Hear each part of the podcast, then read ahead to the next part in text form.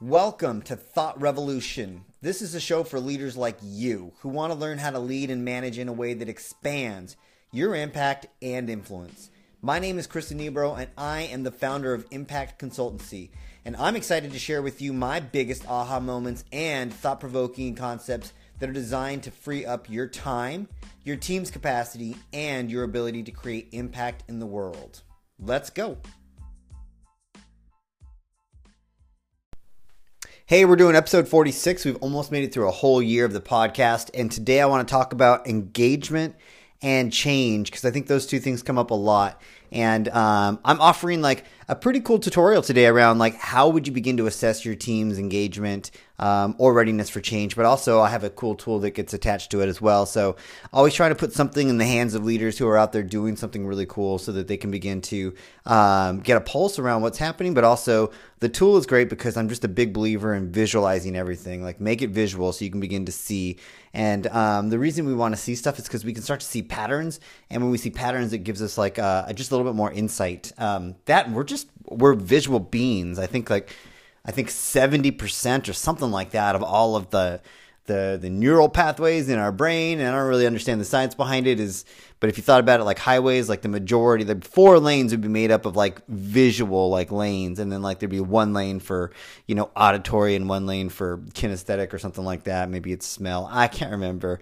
I'm not like I'm not into the science I just like know what I remember and I um I know that we're massively visual in terms of our ability to just think. So let's just talk engagement for a second. And I'm to um, talk about um, two curves. I'm to explain them and you're to be able to see them if you want to in my downloads. But the first one I want to talk about is um, people's ability to deal with change. And so, one of the things that a lot of folks are familiar with, but I'm going to explain it anyways, is called the innovation adoption curve. And what it was is really just a some um, some research done on the vast majority of folks in um, relationship to their ability to to take on new changes. And uh, based on the research, what was found, and this is really helpful, especially it was found in the field of disruptive technology, like as people are going to be adopting brand new cell phones, for example, or using um, computers. But we can also think about this inside your organization. So as people are going to be adopting um, changes to organizational structure or brand new software or or finally maybe getting on board with using Excel, right? Um, this is what we found. And the way it looks is imagine a bell curve. And at the very front of the bell curve, at the start, um, what the researchers found is that about two and a half percent, so about you know barely three percent, are what we would call innovators, and these are people that um, they they are already out there just trying new things. They're probably the entrepreneurs inside of your organization. They're um, they're out there like testing new processes, bringing in um, new best practices. They're going to trainings. They're interested in trying to make things better. Right? These are the innovators. They're they're not afraid to take risks. They're going to try some stuff. Maybe you have this person on your team, maybe you don't, because they're a very small percent of the population. In terms of like adopting, like let's say a big technology, they would be the ones that are lining up for um, the iPhones before they come out and they're the ones that are already like invested in cryptocurrency and blah blah blah right? Like that they're just believing in the next big thing the next group, which is about 14%, is early adopters. So if you think about th- these two groups together, we're talking about like 15 or 16%. So in a group of like 20, you know, you're talking about like one to two people. Just just keep that in mind how small this group is. And early adopters are the people who um, they see something and they're just like their name says, like they're all over it. Like they want to be part of the change. They might not initiate the change. They might not be the ideators, the innovators. They might not be the ones who are coming up with like six different ideas to do different things. But if they hear about a best practice, they're all over it, and they'll be the ones to try. So if you're going to be rolling out a change, these are the ones that are um, the what you don't have to worry about. Like these are the ones that are going to definitely be on board. They're um, going to be up for maybe helping you think about the change. These are your early adopters, and then we have the majority. This makes up about like 70% of the population. And if you think about like again your group of 20, you've got maybe like one to two that uh, that are your early adopters and innovators, seventy percent, so the vast majority now are going to be um, in this category, and they're kind of split in two. And so, if you think about it, like some of this majority, and they're almost split down the middle. Some of this majority is your early majority. And this is the group that's going to go along with change um, once they see that there's evidence that it's going to um, be workable. So they're not opposed to change, but they're not going to initiate it. They're they're not creating the change like the innovators. They're not the first ones to sign up for it. But once they see that it's going to benefit them, once they see that it's not going to harm them, once they've got some evidence um, that you know it's something that would be good for them, they're on board. So they're going to get going. So now you figure you've got about 35% that are your early majority plus your early adopters. So now you've you've really got somewhere in there, you know, about 35 40. You got about half of your group, you know, a little bit more than half that are already like early adopting a majority. But then you've got this other half of the majority that's called the late majority. And this late majority, this is the group that um, needs much more convincing. Like they will go along with it, but they're gonna they're gonna kick and scream a little bit. Um, this is you know who they are, right? This is that group that's going to need more than evidence. They're gonna need some hand holding. Um, they might think in concept, oh that, may, that makes so much sense. Like I just every workshop I have someone who's like this because I do a lot of change workshops, whether it's process change um, or culture change, and they're they're like, oh yes, yes, we want this future that we've been talking about. Yes, yes, it would make a huge difference for me. And then like when it comes to rubber meets the road, like that's the part where they have a hard time with it. Uh, I I can't do this. Uh, this won't work. It's never been done this way. See, I told you this wouldn't work. Like that. That's who they are, right? Um, they'll get there. They just need much more handholding. They just need much more coaching. Um, they just need much more um, support to be able to really go along with it. But they're still within your realm of possibility. And then there's this last group, the very end of your bell curve. And this is making up maybe about another 15%, 16%. And these are our laggards. So, from an innovation um, adoption perspective, these are the folks who do not want to come along. Who these are the folks who, um, like, when you think about it, like, there's people who who are you know, tweeting out about this new iPhone, then people who are lining up to get the new iPhone, then the early adopters who are going to get it right away, then the early majority who are like, ooh, that looks cool, I'll get that for Christmas, you know, and then the late majority that's like, nah, I don't know, mine works just fine, and then eventually, like, their phone craps out, so then they decide to get the new one. The laggards are the ones who still have the flip phones. You know what I mean? Like, they haven't changed that. They, they love the flip phone because it does what it needs to. It calls somebody and it's got like all the information and and gosh, Drabbit, they can't put the SIM card out of the old, you know, flip phone and the new flip phone, and they just there's too much going on, and you know, these are the folks who just um, they the change doesn't come readily acceptable for them because um, things are workable for them. They the way that they've constructed their life or their worldview, they don't need all the extra stuff. Um, they might find once they get there that they like it, but they're not going to get there right away because they don't see the need for it. Okay. That's our innovation curve. That's our adoption curve.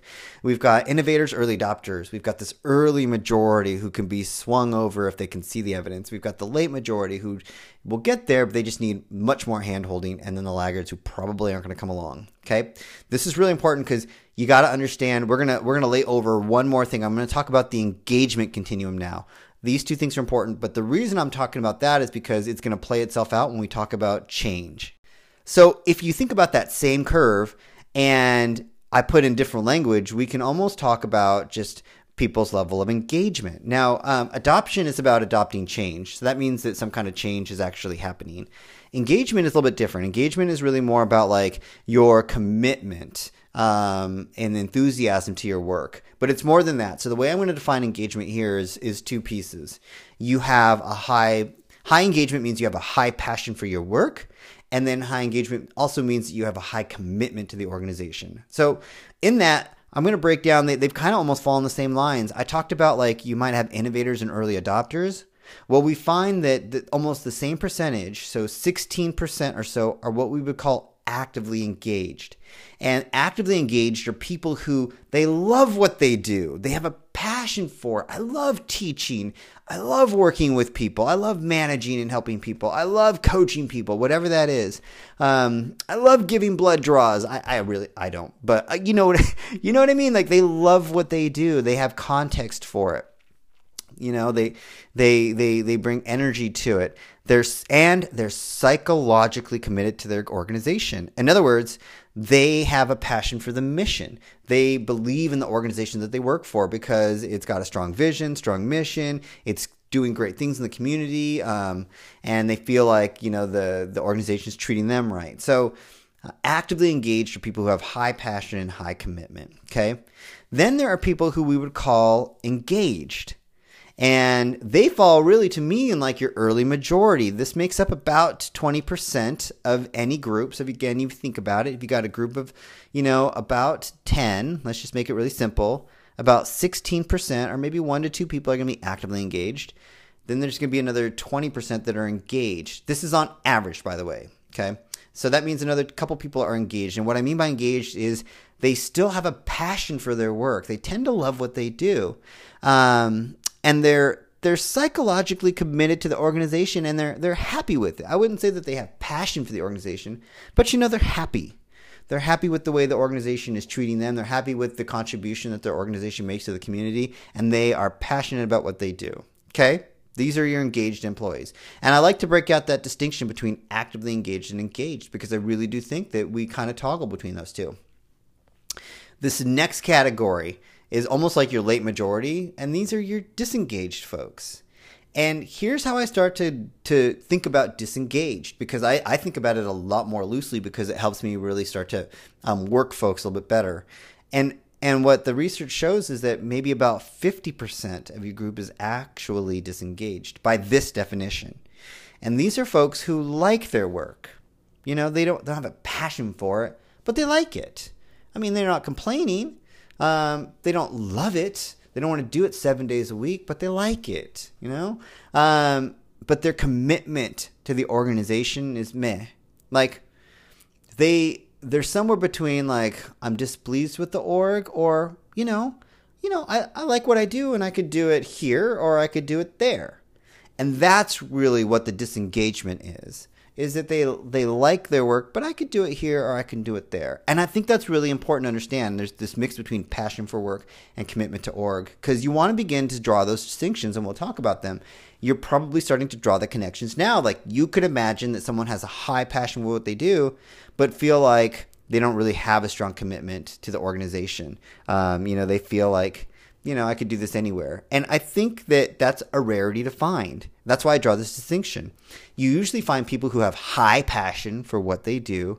They are looking for organizations that um, mirror their level of passion. So when the organization doesn't, they either bounce really quick or they start to lose some of the passion for their work. They stay too long, right? And then they lose their commitment to the organization and there's a variety of reasons about why that happens. So just calling that out, a, large amount of people in my mind are disengaged. They like what they do. They're still productive. You know, they, they, they, they do what they need to do. They, if you ask them, like, yeah, I like what I do, but they're, they feel like they could actually do it anywhere. Um, and they feel, or they feel like they're unhappy with where they're at. And I think that's really important. That distinction about either being unhappy or I could do this anywhere. Like that's really important to understand because that's the place where you want to begin to grow people's love for your organization. And really, if you if you really think about it, and you know, I, I think a lot of my audience are managers. People don't leave organizations; they leave managers. So this is really about building their commitment with you. Now, the last group here, again, I talked about laggards in our adoption curve for change that makes about 1 6, 16%. Here, I'm going to talk about actively disengaged. And this makes almost the same amount of people, about 13% on average. These are folks who have probably lost passion for their work. They don't really care if they do it or not. Um, you know, they might like it still, but, you know, the passion's kind of gone.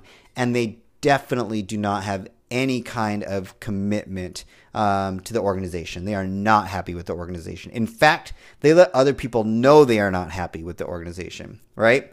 These are your detractors. They are going to resist change, they are going to resist. Um, what the org- the leadership's direction. They're just unhappy and they're very vocal about it. And this almost this doesn't necessarily mean that they are what people would call toxic, there is a probably a percentage inside of this group who become toxic. The toxic folks are the ones who are now creating harm for others, and you're going to have to really think about that. They might be undermining things. They might be doing some things that are actually unethical. Um, whereas somewhere between you're disengaged and you're actively disengaged. You've got people who are critical potentially. Um, maybe they are um, gossiping, which is starting to move towards unethical, and you know, so that's so just beginning to get an awareness of that. So I really like people to understand these two things. And again, if you've got the visual, it's really powerful because I'm going to explain how to use it. Understanding that there is a curve for how people sit with dealing with change, and there is a curve or a you know something a, a continuum that that sits you know really well underneath this curve that shows you know where people lie in terms of their level of engagement. And I think this is important because um, what this does for you, I'll talk about how to like use it to assess your team, but what this does for you is it begins to give you an idea of, you know what, on every team, there's going to be folks that do struggle a little bit. Um, and you know what? Let me think about who I'm hiring. Am I hiring somebody who's coming in who's already got high passion for the work? Or am I not looking for that? I just need someone who can get the job done. And that's fine. Just be really clear that as a manager, your job is to drive culture. And so are you thinking well about bringing somebody in who doesn't have high passion, but you know might be um, might be high energy, might bring good energy, and might actually enjoy at least what they're doing. Um, and can you get them to feel committed to the team and to the organization? So um, I just think that like understanding whether or not they've got passion for the work and a commitment to the kind of mission that your organization is bringing is really important. And then it becomes your job to begin to really grow um, their passion and um, you know, really foster that and then grow their commitment to your org. That's on you, but hiring is, you know, really looking for that, um, which I think is really important. So then, how do you use this? What I usually do is I have managers, if there's a change, so again, download this, but what it looks like is there's this bell curve that sits that I just described, and underneath them, underneath this bell curve, I have the managers um, kind of list out, if you will, every single person on that team. And so if you have to break that out into groups, that's fine. But you'll see a list of people. Think about like, um, you know, like a, uh, an Excel table, and there'll be people down the left hand side of the column. And on the right hand side, um, I have each column that says like actively engaged or early adopter, engaged or early majority, um, disengaged or late majority, you know, actively disengaged or laggards. And I have them like list out like, where do you think someone's falling on this? And it's kind of a pulse check, you know, because you're beginning to see who's on your team and where you believe they are. Now, on the far right corner, what I usually ask them to do is if it's a change, I ask them two questions. Why do you think that they are where they are? Like, what evidence do you have? And then, two, what do you think they stand to lose, whether it's real or perceived, from their perspective with this change? So it might be that where they stand to you know, you might think like, oh, I think that they're actually engaged with the change, but what do they stand to lose potentially? Well, you know, we're going to start having people show up for, um, you know, uh, a quick check in at 9 a.m. And so they might stand to lose um, having to actually like a sense of freedom, a, a, loss of freedom because, you know, they didn't have that before. Maybe they have to move somewhere else. Maybe they have to get used to a technology to log into something. Maybe they have to start working with somebody they didn't want to work before. Maybe they have to learn a brand new, um, you know, template or tool. Whatever that is, it creates a sense of loss of power um, because there's change along with it. And the loss might be a loss of safety, familiarity, comfort, mastery, um, loss of routine, whatever that is, it's still loss. The early adopters don't really care. They're going to deal with that loss, you know, pretty easily. But the late majority, the, the even the early majority, like eh, that can feel like a big deal. So you want to keep your eye on that. So when I have people do that, it's really cool. It doesn't take a whole lot of time. It's a really quick exercise to begin to answer the question when there's a change coming up. Where do people lie? What do they stand to lose, either real or perceived, so that I can keep my eye on that. So then now I can have conversations with people around how are they feeling with uh, the potential loss? Did I get that right? Is there anything else? And then what would they need to make that move forward? Okay. Now, two, the other thing to understand about this is that, you know, I talked about roughly, you know, 15% are going to be early adopters. This is the group that you're going to focus on creating evidence with with the proposed change. That's the whole point. You want to know who they are because they're the ones that are going to create the evidence and show and learn with you like what works, what doesn't work, what needs to be refined, um, what kinds of support is going to be needed for the rest of the group to be able to spread the adoption. Uh, and their job, quite frankly, is to help influence the early majority. That's their job. Your job is to convene them Your job is to target them. Your job is to address some of their pains. And then your job is to make sure that they're getting engaged so they can go first, so they can be a part of creating evidence. You don't want to try to convince people about a change. You want to create the evidence that allows them to move forward. Okay. Now, your majority. Again, this is about 70%.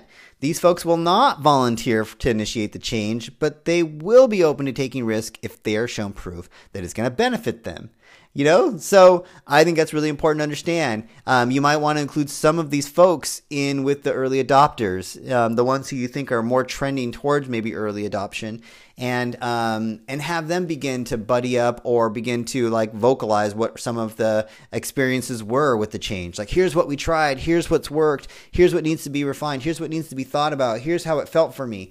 Uh, because they're the ones they are providing both the emotional credibility but also the hard data evidence of like the success for the change or why we're not moving forward yet but this is what we're going to try next. Like that's that's their role the early majority okay? Is to bring them in and they're going to get brought along. They're quite frankly, their job is they're, they're going to ask questions because they want to know whether or not um, how the change is going to benefit them, what's been thought about. The late majority is going to have questions about like why, what's going to make this time different than last time. They're going to know what kind of support is in place, um, and it's not because they're like you know annoying. It's not because they are critical. It's not because they are um, that way. It's because that's how they deal with change. It's it's a stress and it's a risk. And so your job is simply to manage that risk, right? The laggards, that's a different story. They're not happy with the organization. They might not be happy with their work. They don't want change. And so they're highly skeptical of it. Um, they might not be super happy, but they understand their world. And things already work for them. They're suspicious that, you know, if if you're up to something when you're creating change. And so when um, you know they're going to kick and scream when you when they do go along with change. I guess that's the point. Um, they need a ton of hand holding for sure. But your your job here isn't to convince them. I think that's what's really important about understanding the adoption curve and understanding the engagement curve. You're going to spend way too much energy trying to convince them when that's not your job. Your job is to move, your job is to engage the early adopters or the actively engaged. Your job is to bring along some of those engaged to the early majority. And the early majority's job is now to support and help train the late majority. And then now you've got, you know, about 85 to 90% of your group. That group is going to surround the laggards with this is the change. Now, here's the deal. Um, your job is to do the very same things you did with the others, is to understand what they need to be able to move forward with the change, to provide them the supports. But your job, especially when you've got an actively disengaged person, especially when you've got a laggard, is to set a high expectation. And what I mean by that is, and let me make that actually, let me rephrase that. Your job is to set a very clear and explicit expectation. Okay. Your job isn't supposed to be nice. You've done the important work of sharing about the change, testing the change, providing support around the change, providing the empathy to understand what they need with the change, assuming that you've done all those things. Your job now is to make sure that the expectations are very clear. This is how you're going to need to perform in the next two weeks. This is what you're going to need to learn in the next month. This is how you're going to begin to be doing things differently over the next six weeks now that you've learned those things. This is what you can expect from me. I will be here to check in with you three times a week to make sure that things are moving forward because I know that, that this change is important and I know that you've shared with me what's difficult about this. Or if I can't be there, here's who's going to come help you and you're finding like Rick from the early adopters or Jane, who's an early majority. Okay. You're still investing some resource into this group, but the reason that you want to set the clear and explicit expectations is because if they are not able to come along, you need to be able to set yourself up to let them know that this is not okay. Because here's the deal. Your job isn't to spend a whole bunch of time convincing, you know, um, Annie Annie disengaged over here that she needs to come along. Your job is to provide the the important care of um, understanding what her obstacles are. Your job is to make sure that you've set up all of the necessary um, structural pieces for change to occur. And then your job is to show how much you care for the rest of the group by ensuring that Annie moves forward. Because when Annie can't move forward and Annie becomes disgruntled and Annie starts to gossip and Annie starts to undermine, then that's not so much, um, how do I put this?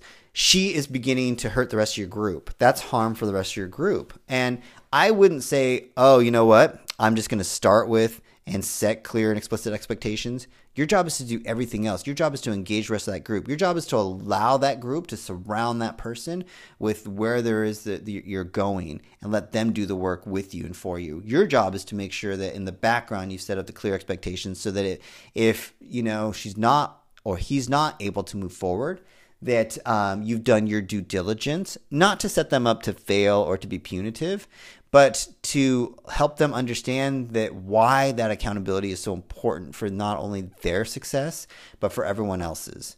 Assuming you've done your job to provide the right structures for the change. Got it? So I'd want you to consider all that. I want you to try it. It's a really cool tool. Um, you know, what I just laid out is more context for how you might engage with change, but I, I, I love it because you just start to see visually like, gosh, I've got like four people here who are super actively engaged, um, and another five that are engaged this is my group. I'm going to give them a lot more resource than anybody else. Um, I'm going to ask them to engage with Annie over there on the right. Um, I'm going to ask them to test some stuff out. I'm going to ask them to think about what works, what needs to be refined. I'm going to ask them, um, you know, to provide and help with some training. I'm going to figure out who's disengaged or who's a late majority and what do they really need to move forward. Um, how am I going to leverage, you know, my my change group? So that's really what you're doing. Um, if there is no change, then you're doing the very exact same thing and trying to figure out where where people's engagement is. And instead of asking what they stand to lose, you're taking a look and you're answering the question, why is it that they're there? And you're answering that question from the perspective, is it that they have um, high passion and low commitment to the org, or do they have low passion um, and low commitment, or, or low passion? You will almost never find low passion, high commitment because that's just weird. um, but that that's really useful because then you can start having conversations like, "Wow, I feel like my key, my team isn't where they need to be right now.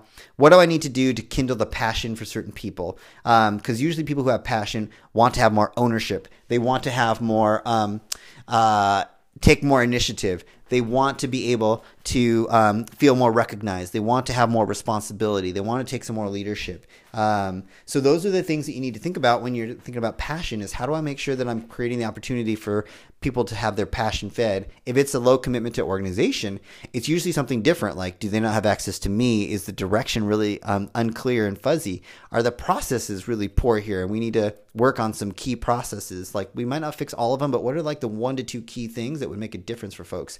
Um, if it's not processes, usually tools. I don't have what I need to, to do my best work. So what's missing? What's the resource that's missing? So it gives you a chance to start asking those two sets of questions and begin providing that with your team because the mistake we make is we don't see how the team is operating in terms of their engagement. Um, we just kind of have it in our heads through experience. And then we don't make the distinction between high passion and commitment to organization. And then we're just kind of irritated that people aren't going along with stuff. And we have to allow for people to experience change and we have to allow for people to um, be who they are. And and this reference this change curve this engagement curve helps you understand like where people tend to operate so that you can either think good and well about how to help them move around the change. Um, and it helps you understand where you live too um, because if you're not feeling up then you can't bring other people up. Um, but it also helps you understand like how to begin to you know address their engagement. And it's it's fascinating. I the last thing i'll say around this is um, if you want to share this with your team do so with a lot of care and love. I don't usually share this with my team. This is like for me to just take an inventory and see where folks are at so that i can be thinking well as a leader um, to support them. So um, just some food for thought. Okay that's my thought revolution for the day. That's the thought is how do you begin to no, and it's not even how to. I gave you a how to, but my thought for the day is make the engagement, make the change visible for yourself so that you can be really thoughtful about the kinds of action you're going to engage in, right? Um, high passion, high commitment to, to change. Um, what what are people losing? Those are the kinds of things you want to be focusing on, um, and really be thoughtful about. You know, can I see where folks are at at any given time um, with a quick just pulse check and and where can I be spending you know the right amount of energy? Because again the thought revolution here is you don't have a lot of time to do everything. So what are the key actions? What are the 20% of actions I can take to create 80% of the result 80% of the connection with my team to the change to their team to the organization to me? Like that's what this is all about. All right. Love it. Thank you guys so much. I hope you download it. Download the tool. Um, try it out email or DM me. Let me know what you think, and um, I'll catch up with you guys next week.